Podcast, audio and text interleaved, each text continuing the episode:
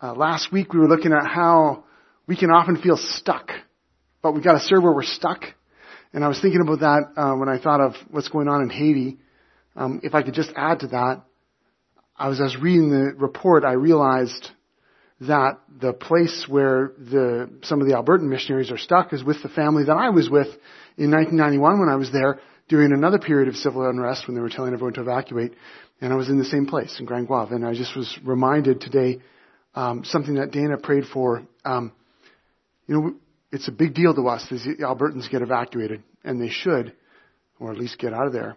But when I was there and they were telling us to evacuate, and we couldn't evacuate because no one would come get us, um, I was reminded how, yeah, us white guys can get evacuated, but you know what? The church in Haiti, the brothers and sisters, they can't just be evacuated. This is the place they are in, and this is the place where God has placed them and God has called them. And so to stand in solidarity with them, their brothers and sisters in, in Haiti and in other places in the world, uh, is super important because in a really vivid way, like we talked about last week, we serve where we're stuck. We serve where we are. And, uh, and there are many people in this world who can't just choose to get on a plane and go, and go home because the place where there's struggle is right where they are. It's their place. And so we continue to pray for them. If you missed that, uh, if you missed that service last week and, and this series so far, I do encourage you to pick it up. It's on our podcast on iTunes.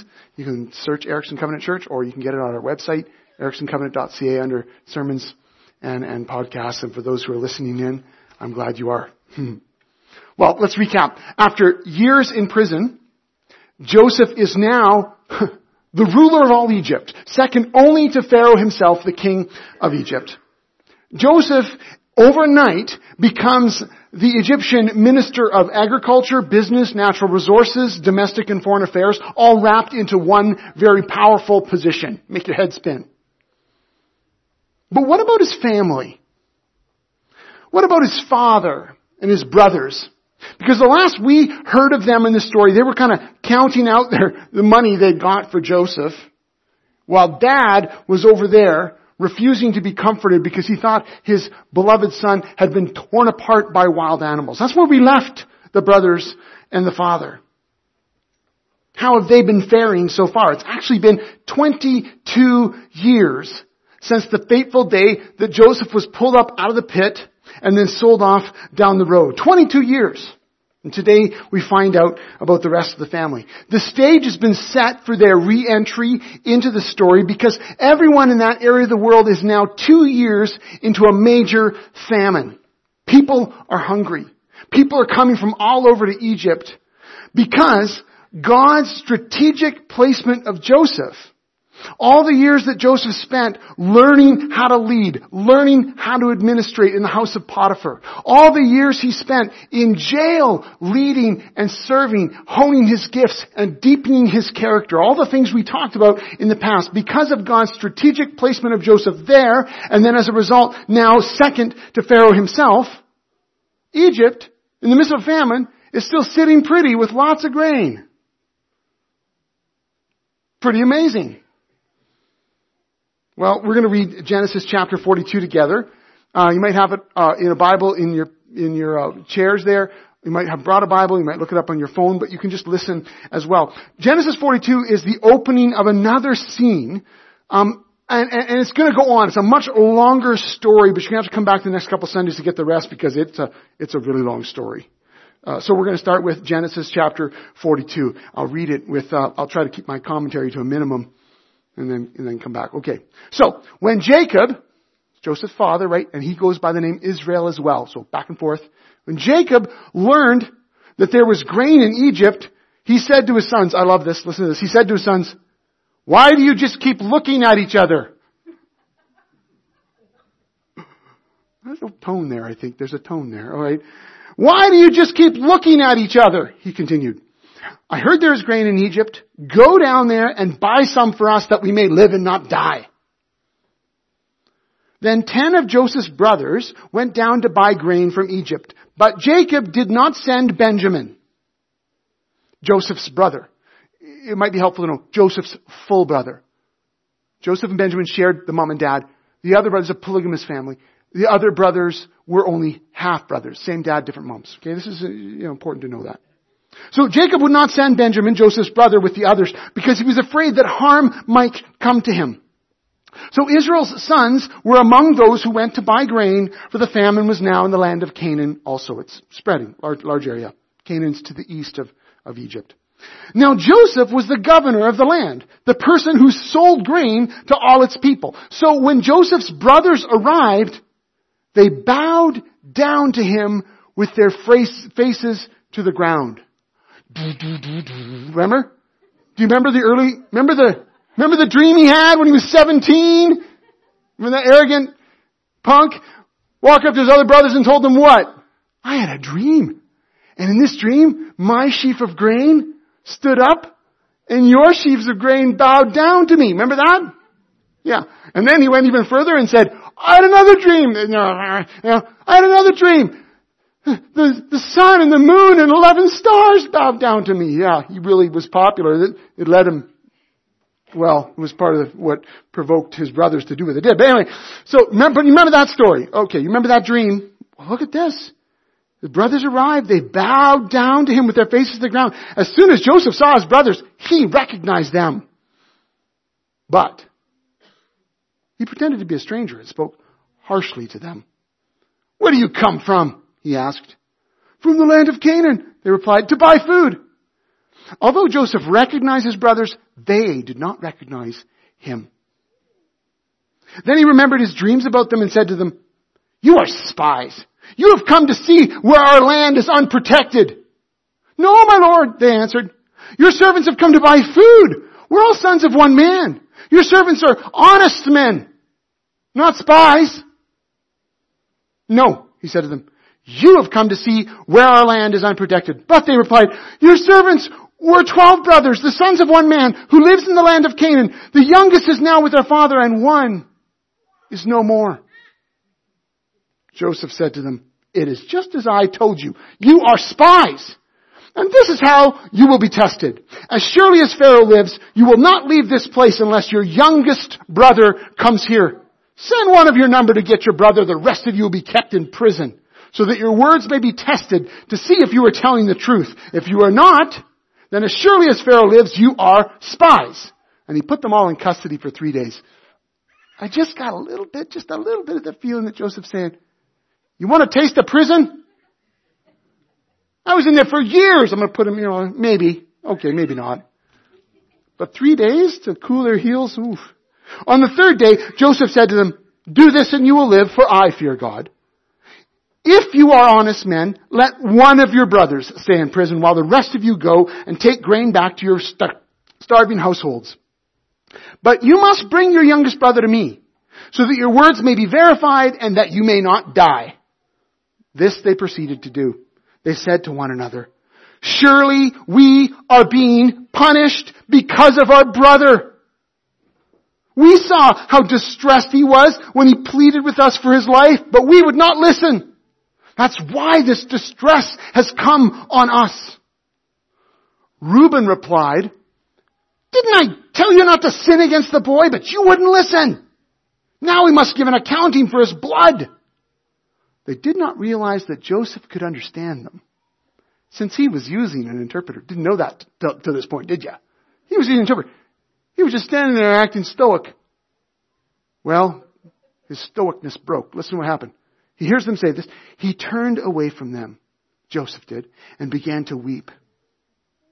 Then he came back and spoke to them again. He had Simeon taken from them and bound before their eyes.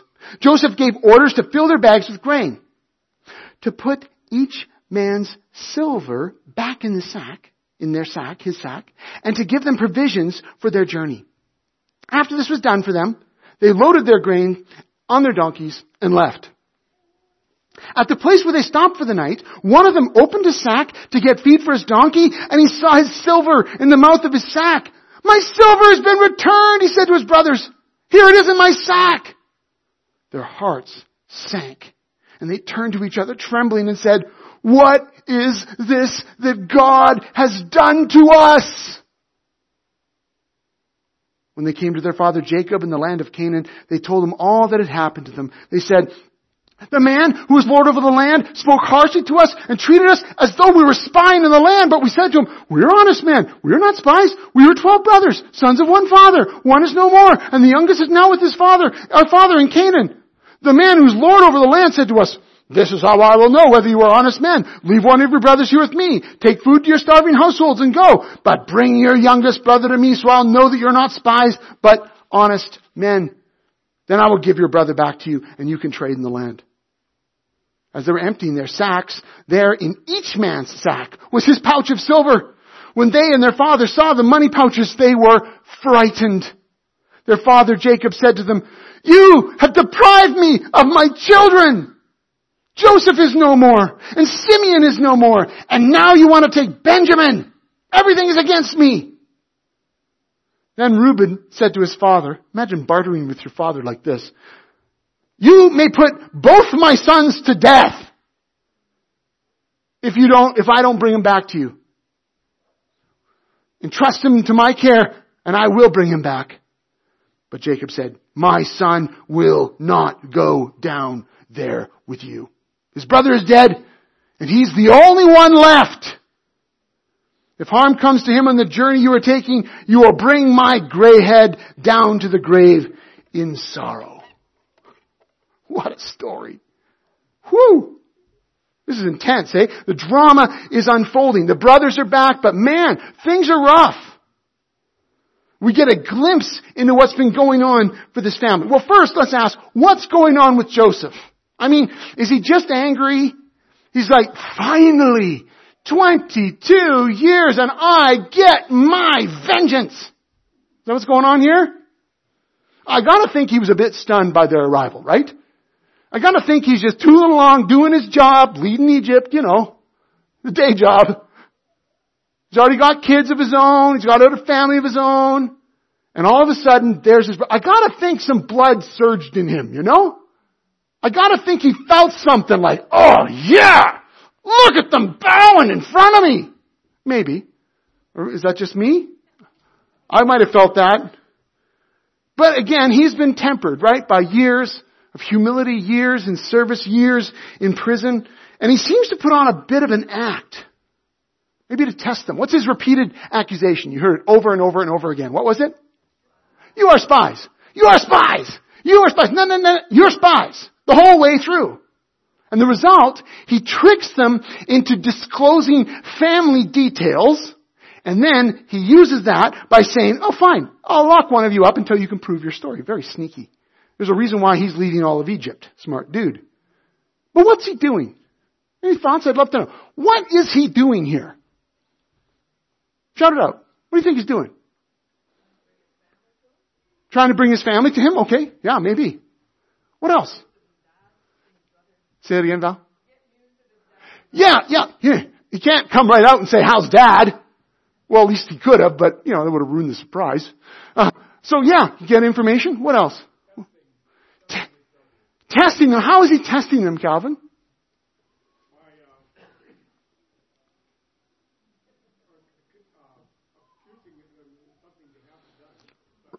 Right.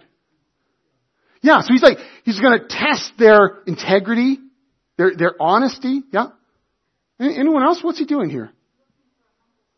Yeah, he's looking for humble spirit. He's looking to see if there's been any kind of change in them. Like 22 years is a long time. So what's going on with these guys? So he's, he's, he's looking for that. Anyone else? What is he looking for? What is he testing? I think, I think, I think he's testing their truthfulness, their integrity. He's looking for heart change. He, he's wondering about, I think, what are their relationships like with each with each other, or maybe with their father, or maybe with their, well, his full brother, their other half brother. He's, he's somehow trying to figure out if there's been any change. But how would he be able to tell if there'd been change? It wouldn't, it's not good enough, at least he doesn't think so, just to flat out ask him, say, could you let me know, like, are you still the murderous lot that you were 22 years ago? It doesn't work right that. It doesn't work that way. So he somehow figures out, okay, I'm gonna, I'm gonna spring this trap, and because it's just a smart guy, he thinks on his feet, he puts together an elaborate, elaborate trap that is set to reveal their character. And what unfolds over the next few chapters in Genesis is all about that. It's one of my favorite stories from the Hebrew scriptures. Well, that's Joseph. What about the brothers? How are these weird events sitting with them? well, as Joseph begins to push and pressure them, what do they immediately do? They immediately assume that what's happening to them is a direct result of their sin against Joseph 22 years before. I think that's very revealing, don't you? I think it reveals something that all these years have passed. And they are dragging Joseph with them every step of the way. All these years have passed, and the moment they run into difficulty, they immediately assume it's because of what we did to Joseph. This is punishment for past sin. Friends, that's how unresolved guilt and shame works. Isn't that how it works? Now, in a funny way, not as punishment exactly, but in a funny way, of course, what's happening is because of what they did a long time ago. Um, Joseph wouldn't be standing there if that hadn't happened, and as we learn as the story unfolds, God was at work in that. Turns out that the brother they would have sooner forgot when he was 17, they never could forget in all the years that followed, and their sin had dogged their heels. Well, Joseph follows through with his plan. Uh, Simeon, one of the ten brothers, is kept back in prison while the others are released. Now I noticed as I was reflecting on the story that it's after Joseph overhears their admission of guilt. This is happening because. It's after that that he then shows them generosity, returns their silver, provides them with provisions, lets them go. I don't know, maybe, maybe at that point Joseph was already beginning to wonder, has there been a change of heart in my brothers? Because admitting guilt is the first step. And he may have wondered at that point how far the change had gone, how deep it had gone. So secretly, Joseph returns these grain payments, but this act of generosity was not welcomed by the brothers. You all picked that up. Secret generosity on top of secret guilt does not bring freedom. It instills fear in them. They are scared. They are rocked to the core. And uh, at the moment of this terrifying encounter with Joseph, now they're, saying, not only is, what is the ruler of Egypt want with us, but God, what is God doing to us? You in the picture here? Joseph can't trust his brothers. There's estrangement there, obviously. He's testing. The brothers are confused about what's happening. They experience afresh something they've been experiencing all along, this ancient guilt for this unredeemable sin. There it is again. Guilty, confused, fearful, estranged. This fa- family has experienced such trauma and at their own hands. Right? The trauma we're talking about is something that they have done to each other. That they have inherited from their parents and grandparents. It's something that has been pervasive in this family, and the strain isn't over. They get home, they tell their father everything that's happened, including Simeon's de- detainment in Egypt, and, and now Benjamin's summons to Egypt, and then all the family trauma just spews out of Jacob's mouth. You have deprived me of my children, Joseph, you know, uh, Jacob shouts. Joseph's no more, Simeon's no more, now you want to take Benjamin. Everything is against me. Everything is against me. This is a family that's racked by grief and guilt and fear. A family that's still caught profoundly in these, these cycles of dysfunction and distress and distrust. A family who's estranged from one another and they're complete loss as to what to do. Joseph refusing to do anything for his family that would endanger his last favored son. It's a messy family, hey? We've talked about that before. And it's right here in the story that we need a reminder that God never forgets. Never forgets His promise. Never forgets His people. He never forgets His plan. He's still at work in this family. Well, what does this mean for us? You know, we can hear these stories and we see ourselves in them, I think. Some of us do even more than others. Yeah, I'm familiar with that family. We resonate with them because we know how in our own families we've seen family dysfunction keep rearing its ugly head again and again, repeating itself over and over. We can see that played out in the family and friends around us. We can see the way that grief and trauma continues to keep people down.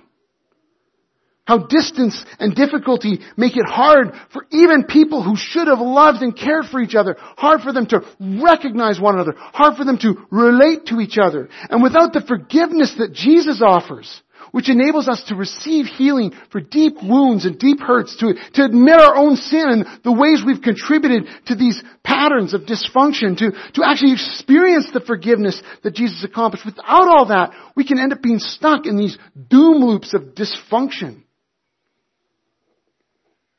Apart from honest admission of guilt, apart from asking for forgiveness, not only of, of, of Jesus, but of the, the lives and the people who've been hurt, from heartfelt apologies being made, from determined attempts to rebuild broken relationships with the help and the grace of God. Apart from those things, there's really no way forward. Now, you may think that's a, this is a terrible place to stop the story today. I kind of do too. But man, the story's really long and you don't want to be here till three o'clock this afternoon. But I also think there's something that I want us to notice. Something really, really important. I want you to see how even here at this story, or at this point in the story, that this story ultimately points us to Jesus.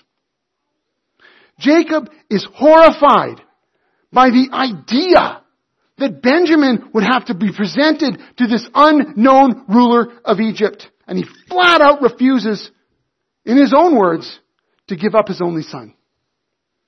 He's not going to do anything to endanger his last favorite. what about the other nine? Yeah.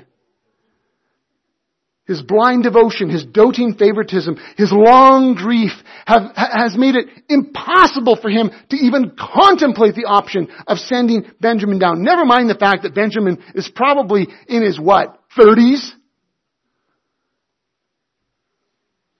In other words, if Jacob was your dad and you were in jail in Egypt, you'd rot there for the rest of your natural life. Right? That's what it means. You don't matter compared to Benny Boy, the golden child. Too bad for you. you see where I'm going with all this? Do you? You've been around this story long enough. Some of you are like, oh, I mean, I could preach. The, you want to preach the rest of the sermon? You want to come up right now and do it? You know where this is going. Some of you newer to faith in Christ or newer to the church, I want to point out there's something happening here. Listen to this. The good news story that we discover in Jesus. The story that's linked back to that first promise we talked about in Genesis 12. When God said to Abram, I'm going to bless your family and through your family, I'm going to bless all the nations. I'm going to bless the whole world. That promise is coming to play even here. And it points toward the good news story of Jesus that we celebrate. Because we discover at the coming of Jesus that God looked at you and I, stuck in our jail cells, deep in our transgressions and sins, dead in our transgressions and sins, lost and afraid and hopeless and confused and broken, and God did the exact opposite of what Jacob does. Total opposite. In the words of the apostle Paul, God did not spare his own son, but freely gave him up for us all. That God the Father sent His one and only Son, His beloved Son, His favorite Son, and not just for some vaguely troubling date with a foreign dignitary, but actually sent His precious Son into the world so that He could take our place in the jail cell, so He could slip our feet out of the stocks and put His own feet into them so that He could become sin in our place. The Son came to emancipate us. He conspired together with His Father and with the Holy Spirit to win our freedom, and He did it without reservation. And that's the incredible story of the good news of Jesus that we talk about, the gospel, which means good news. This is where this whole story is heading. The whole arc of the story is going and pointing to Jesus. And what this means is this. God is the opposite of a traumatized, selfish, overprotective human parent. And we can all be very thankful for that. God is the self-giving Father. The Father who's willing to lose His most precious Son so that He can release captives, so that He can gain many more children as a result. We all know John 3.16, for God did not, what? God so loved the world that He gave His one and only Son, that whoever believes in Him should not perish but have everlasting life. But the next verse is really important. John 3.17 says, For God did not send His Son into the world to condemn the world, but that the world might be saved through Him. And friends, this makes all the difference. We've been exploring all through this series how God never forgets, never forgets His people, never forgets His purposes, never forgets His priorities, and we need to hear that God never forgets us in our prison. He never forgets us in the prison of our family trauma or past sin or relational dysfunction or harmful addiction. God never forgets us in our prison. He never forgets His plan to come to us by His Holy Spirit. To offer us freely this new life accomplished through Jesus and this new covenant He made through His life and death and resurrection. In the next two weeks as we continue the story, we'll see how that fully unfolds, but we're going to stop there for today. Well, close to stop. Let me ask you a couple of reflection questions as we finish. What guilt and shame do you carry? What kind of shame keeps resurfacing in your life? Or maybe I can put it another way. Have you ever caught yourself thinking when things go bad, why is God punishing me? I know you have. I know some of you have. I know that that recurs in us. That when something bad happens, to you, that's because God's punishing me. God's got it out for me. This is, this is payback. Or conversely, when something good happens, you look around. Because surely this was a mistake and somebody else has got it out for me too. So whether it's bad or whether it's good, we feel our guilt and our shame resurface and we wonder what's going on. We can be caught thinking of God and life in a way that forgets what Jesus did, what He definitively did when He came and lived and died and rose again. Because in Jesus, all sin has been finally dealt with. Finally and totally dealt with. In Jesus, we've been freed from death for life. And when we come to Jesus, He's offering us true and lasting forgiveness. In this stunning reversal of fortune, Jesus became our sin so that we could become His righteousness. He swapped places with us and left to our account all of His goodness, all of His grace, all of His purity, all of His right relationship with the Father. He offered it to us and He took our place in brokenness and sin and death. And as a result, to quote the apostle Paul again, there is now no condemnation. No condemnation for those who are in Christ Jesus. No condemnation. That means that our past sins are no longer part of our present. Not, not, not, not, not present in the way that we think of it. Not, not present punishment. We don't look around and wonder, oh yeah, I know I've been forgiven, but I'm still waiting for the piano to drop. No, Jesus himself took our punishment upon himself. And so when we begin to feel a sense of condemnation or dread or shame, we can call that out because that's no longer a load that we need to carry. That's a load Jesus already carried. And so when we feel that resurface in us, we have an opportunity right then to reaffirm our trust in the forgiveness and the grace of Jesus Christ. Now, things can still go wrong in our lives because of past decisions. Some of us are still paying off credit card debt we know we shouldn't have.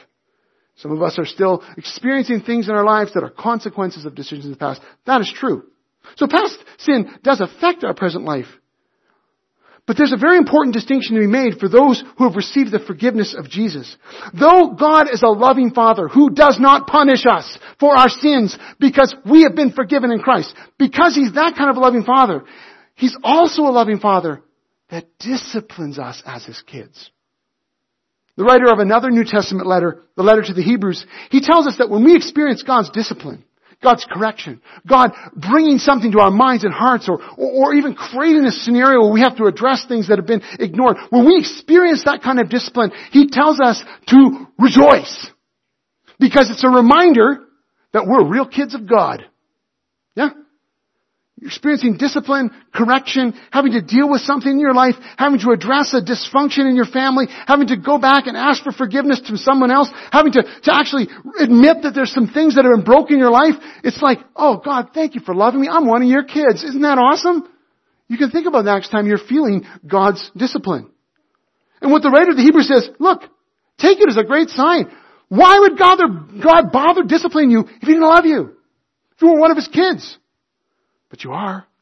And then, aside from that, the writer says, God disciplines us for our good, in order that we may share in His holiness. God brings past sin, past shame, past guilt. He brings it to our attention not to punish us, but so that we can truly experience the freedom of His forgiveness. God's ultimate goal is always our good transformation. So, when guilt and shame rears its ugly head. We don't have to do like the brothers did in this story and go, what has God done to us? We don't have to cry out with Jacob and say, everything is lost. You've ruined everything. We remember instead that we're loved by a God who doesn't condemn us, who doesn't shame us, who doesn't punish. We're able to trust in His goodness. We're able to even engage the process of healing, engage the process of admitting the ways that sin has affected our lives because we can do that under the embrace of a loving, caring God who never punishes but does discipline who's committed to us growing and maturing and overcoming and loving and knowing that we are his holy kids. Well, in the family of Jacob and Joseph, God never forgot his plan. He's still working it out in them. God is working to bring about their redemption, to save this family. As it turns out, we'll hear later, 70 of them, including Joseph and his family, are going to eventually be moving into Egypt for hundreds of years, where they will grow there. And God will use this family, save this family, but also bless Egypt as He's doing now, even through the life of Joseph. But God's purposes and plan are far greater than that because as we've been reminded all along, it's through this pathologically dysfunctional family that the precious, beloved, favored Son of God will come. And when He comes, the Father will not hold Him back. When He comes, He comes with the blessing and the mission and the heart of the Father, empowered by the Spirit to redeem and save the captives. God never forgets us.